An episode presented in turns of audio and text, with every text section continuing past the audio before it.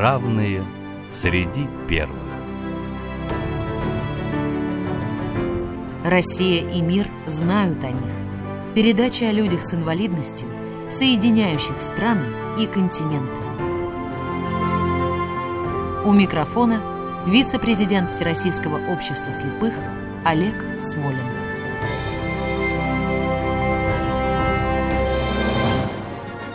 Здравствуйте! Эту программу мы начинаем с мелодии, знаменующей главное событие в жизни нашего героя.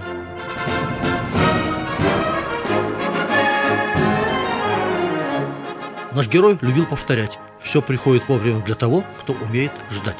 И за это его критиковали многие современники, и особенно любят критиковать современные, так сказать, историки.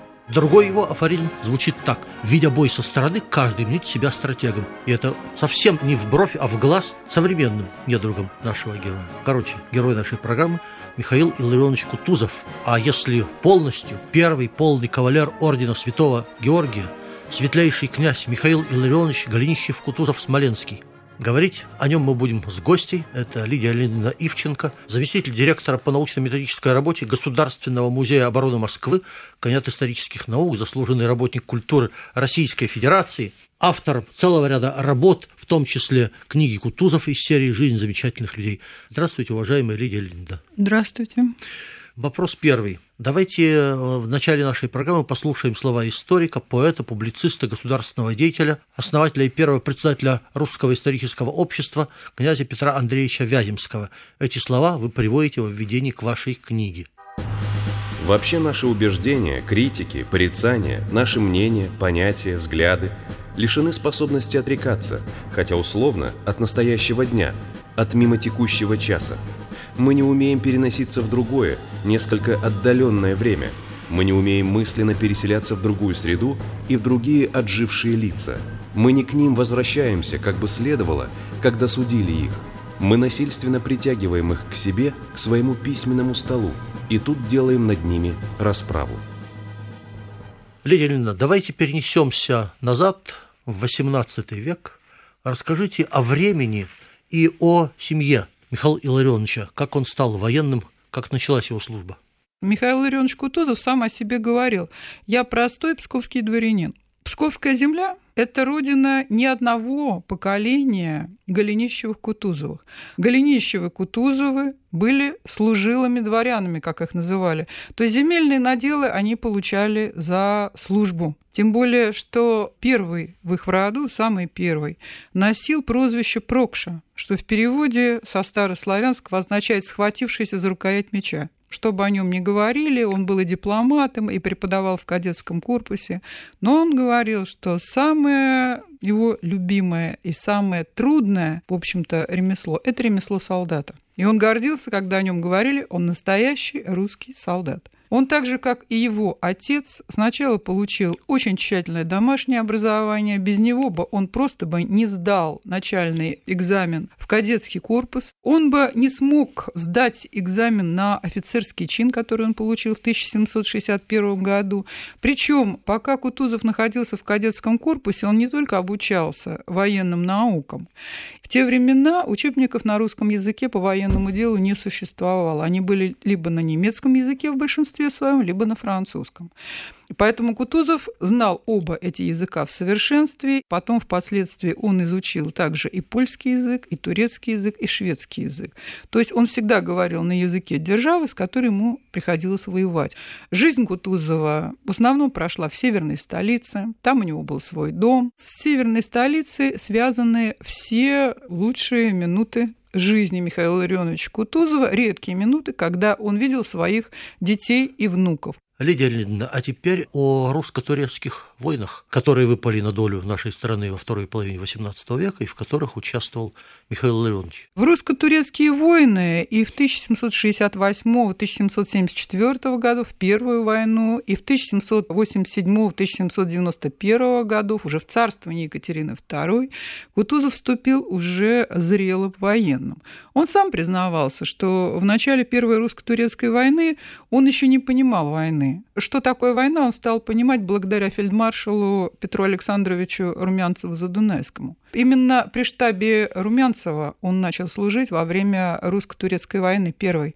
Он принимал участие в сражениях при Ларге и Кагуле, но с русско-турецкими войнами у Михаила Ларионовича связаны были воспоминания не только об его военных успехах, но и о его тяжких ранениях, которые да. в свое время явились событием не только в России, но и произвели впечатление в Европе. Когда Михаил Ларионович Кутузов путешествовал он находился там на излечении. Раны действительно были удивительные. Говорят, обе могли быть смертельными. Медики называют это казуистика дважды счастливого ранения. Не случайно Державин писал, смерть сквозь голову его промчалась. Он получил две сквозных раны в голову. Так вот, во время атаки в Крыму когда он вел своих солдат, поднимал в атаку. Там очень сложная была схватка, были очень сильные укрепления у неприятеля, у турок. Первую линию окопов, как э, указано в рапорте, удалось взять, а во время, когда выбивали турок из второго окопа, Кутузов стоял на бруствере, и вот в это самое время как раз в левый висок ударила турецкая пуля. Она вошла в левый висок, вышла у правого глаза. Если бы пуля отклонилась, ну, хотя бы на миллиметр, то, как говорится, песня нашего героя была бы спета, и у него бы не было этого будущего, которое мы все знаем. Да, и которое связано с будущим страны очень плотно. А второе ранение он получил уже во время Второй русско-турецкой войны, во время осады Очакова. Турки совершили вылазку, Кутузов вышел навстречу, и в это самое время опять пуля ударяет. Некоторые по ошибке считают, что пуля дважды прошла по одной траектории. Нет, на этот раз она вошла в лоб и вышла в затылок. Это мы знаем из донесения медика светлейшего князя Потемкина Таврического, Массо. И вот медик Массо сказал, что Кутузову жить не более трех дней. Велико было его изумление, когда прошла неделя, прошло две, через две недели Кутузов, в общем-то, встал. И вот Екатерине II как раз об этом сообщили и заодно передали слова Массо о том, что, очевидно, проведение бережет Кутузова для какого-то более значительного случая.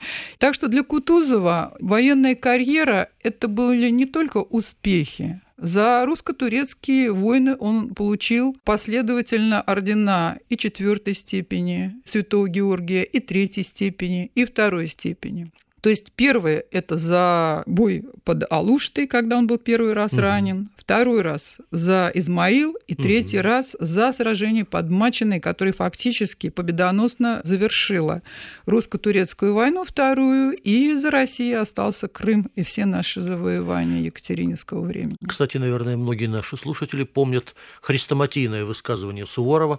Он был на левом фланге, но был моей правой рукой. Это высказывание соответствует действительности? Или да, потом... да, да, это слова из рапорта. Хорошо. Лидия Леонидовна, меняется царствование. На смену Екатерине приходит Павел. Суворов в опале. А что с Кутузовым? Нужно сказать, что у Кутузова судьба складывалась благополучнее, безусловно, чем у Суворова вот в эти годы. Ну, нужно сказать, что время было очень сложное. Это грандиозное потрясение в Европе, французская революция.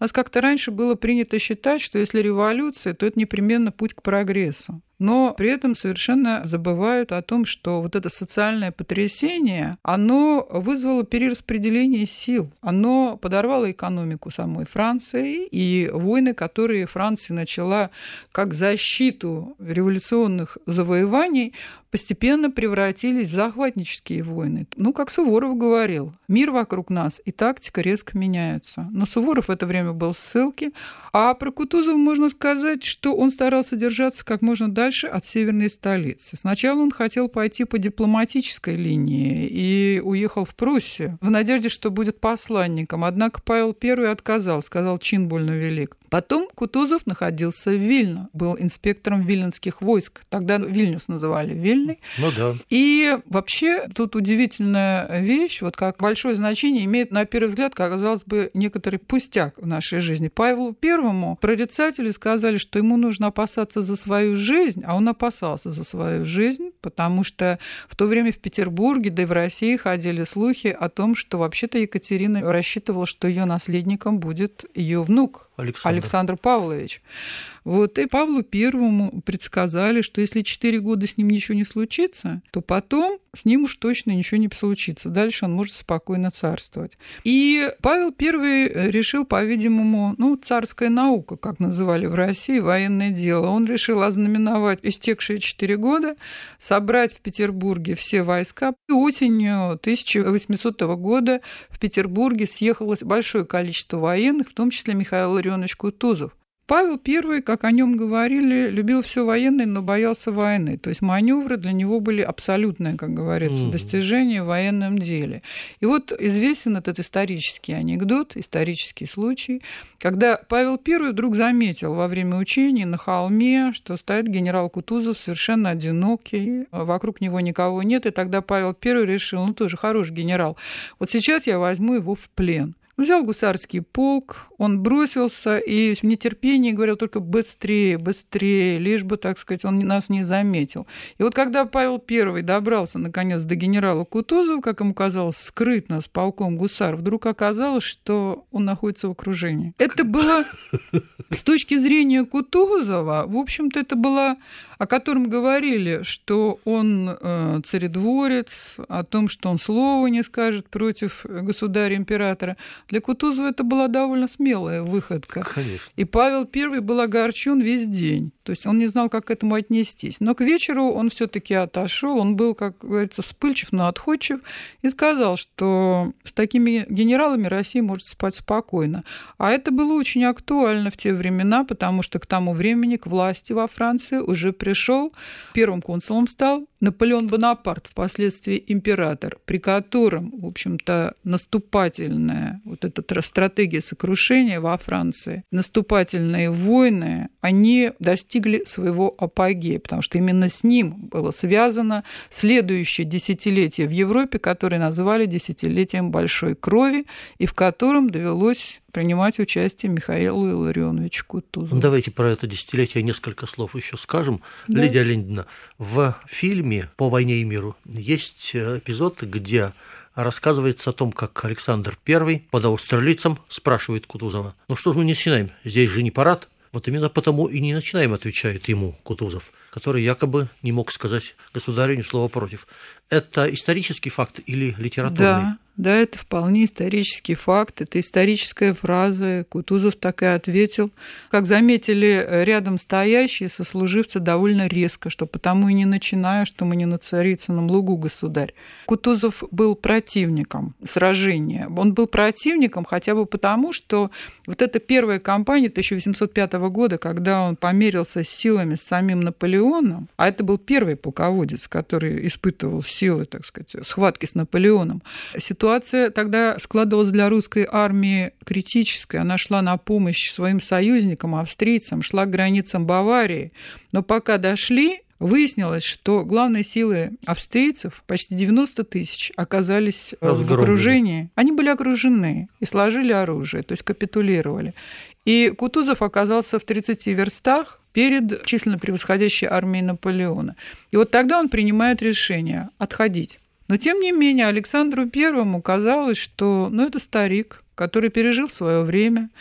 И вот вопреки воле Кутузова, который принял участие в этом сражении, формально являясь главнокомандующим, сражение было проиграно. Русская армия постигла катастрофу. Это очень красочно описано у Льва Николаевича Толстого. И, наконец, ключевое событие в жизни нашего героя – война 812 года.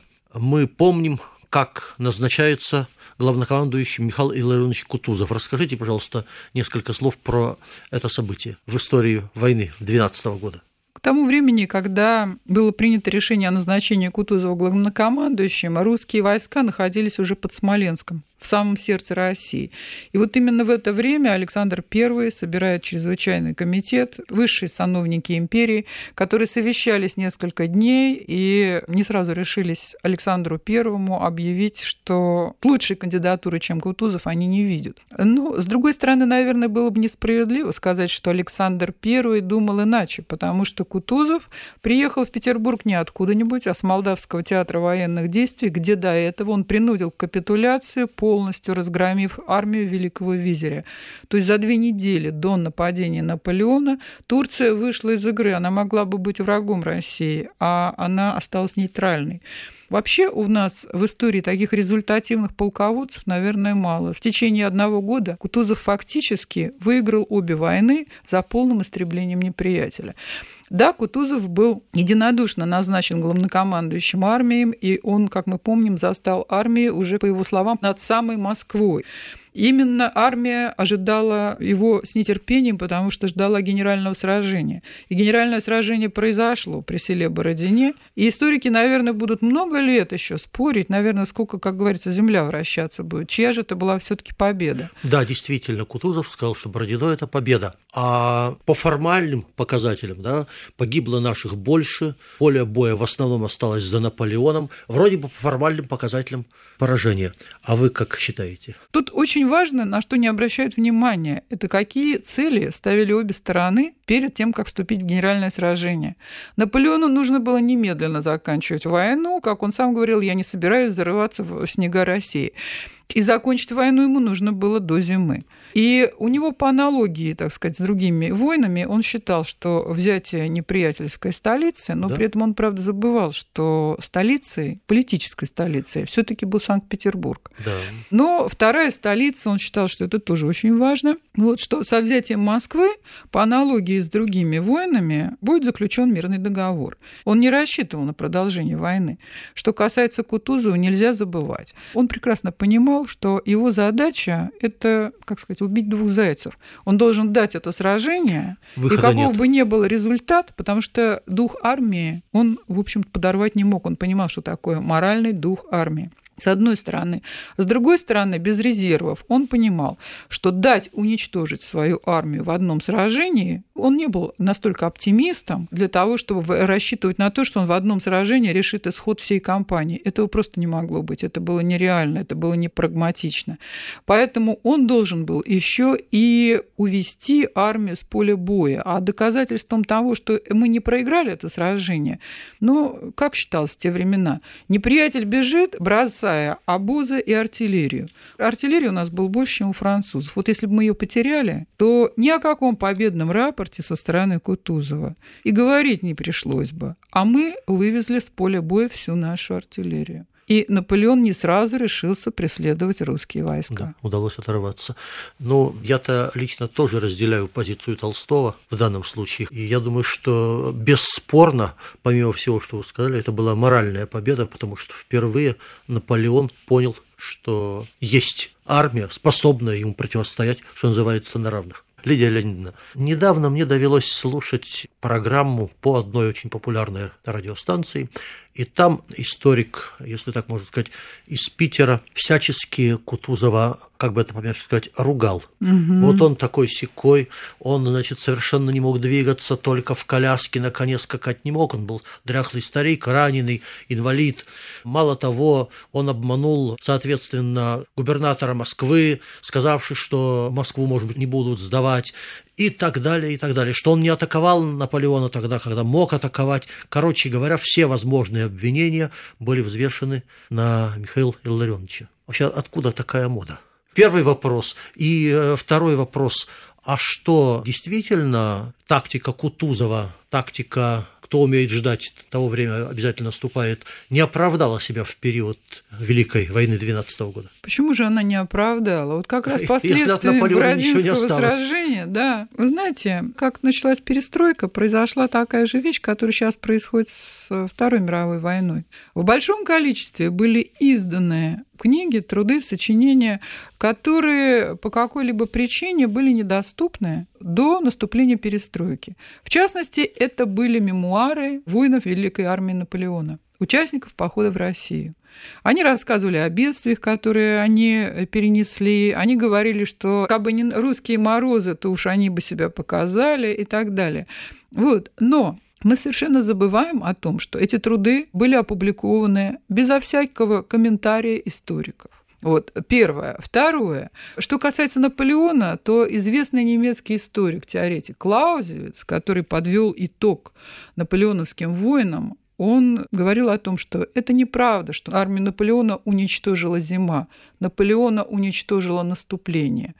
Вот это наступление, когда его армия двигалась, растягивая коммуникации, испытывая голод, а голод испытывать начали едва ли не после перехода границы, вот в конечном счете вот у Кутузова был большой опыт, и еще раз повторю, что за два года он показал блестящий результат, полное уничтожение сначала турецкой армии, а потом, как мы знаем из его рапорта, Александру Первому который он направил с наших западных границ, война окончена за полным истреблением неприятеля. Это действительно так. Наполеон потерял в России всю свою армию. Лидия Ильина, и вот Наполеон разгромлен, от Великой армии практически ничего не осталось, начинается заграничный поход, и я хочу, чтобы наши слушатели узнали еще об одной особенности характера Кутузова. Давайте послушаем фрагмент приказа по армии, который подписал Михаил Илларионович. Храбрые и победоносные войска. Наконец вы на границах империи. Каждый из вас есть спаситель Отечества – не останавливаясь среди геройских подвигов, мы идем теперь далее, пройдем границы и почимся довершить поражение неприятеля на собственных полях его, но не последуем примеру врагов наших в их буйстве и неистовствах, унижающих солдата. Они жгли дома наши, ругались святынею, и вы видели, как десница Вышнего праведно отметила их нечестие. Будем великодушны, положим различия между врагом и мирным жителем. Справедливость и кротость в обхождении с обывателями покажет им ясно, что не порабощение их и не суетной славы мы желаем, но ищем освободить их от бедствия и угнетений даже самые те народы, которые вооружались противу России. Лидия Леонидовна, давайте подведем итог нашей программы. Что бы вы хотели сказать в заключении? Когда в 1813 году русские победоносные войска перешли границы Отечества и под командованием Кутузова двинулись в Европу, вот хочется сказать историкам, которые осуждают Кутузова, что в те времена на сторону России перешла Пруссия, и даже Саксония, это был самый верный союзник Наполеона до победного конца, как говорится, пока оставалась надежда. Но даже саксонский король пока во главе союзных армий стоял Кутузов, выставил условия со своей стороны, что он примкнет с союзником, если армии, которые противостоят Наполеону, будет возглавлять Кутузов. К сожалению, Кутузов не дошел с русскими армиями до Парижа. Он скончался через три месяца после начала похода по Европе, когда русские войска вступили в Пруссию, и Пруссия перешла на сторону русских, и за границей Кутузова восторженно приветствовали. Но вот, по-видимому, и напряженный поход, и сложности этого похода, тяжелая кампания, как писал Кутузов, домой своей супруге Катерине Ильиничне, дали себя знать, организм не выдержал, и он скончался.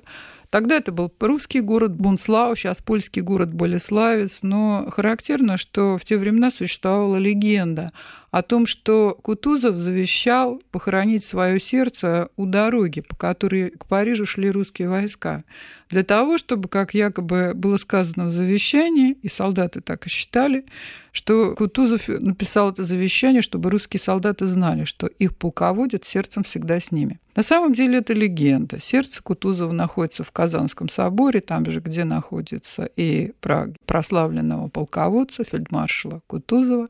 Но нужно сказать, что и до сегодняшнего дня Кутузов был и остается, во-первых, яркой личностью, во-вторых, безусловно, одним из самых талантливых и результативных русских военачальников. И, собственно, добиваться успехов в военном искусстве ему позволял его, бесспорно, широкий кругозор, образование и колоссальный опыт.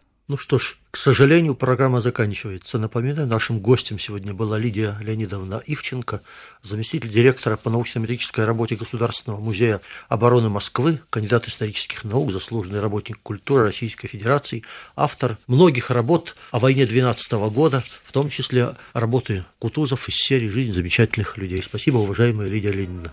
Спасибо за то, что Спасибо вы защищаете, вам. с моей точки зрения, правильную трактовку памяти нашего великого полководца. Это мой долг. А я в заключение хочу сказать, что народ не обманешь. И не случайно в солдатских песнях, наряду с тем, что мы бьемся за родину, за царя, за веру, упоминается и за Кутузова отца.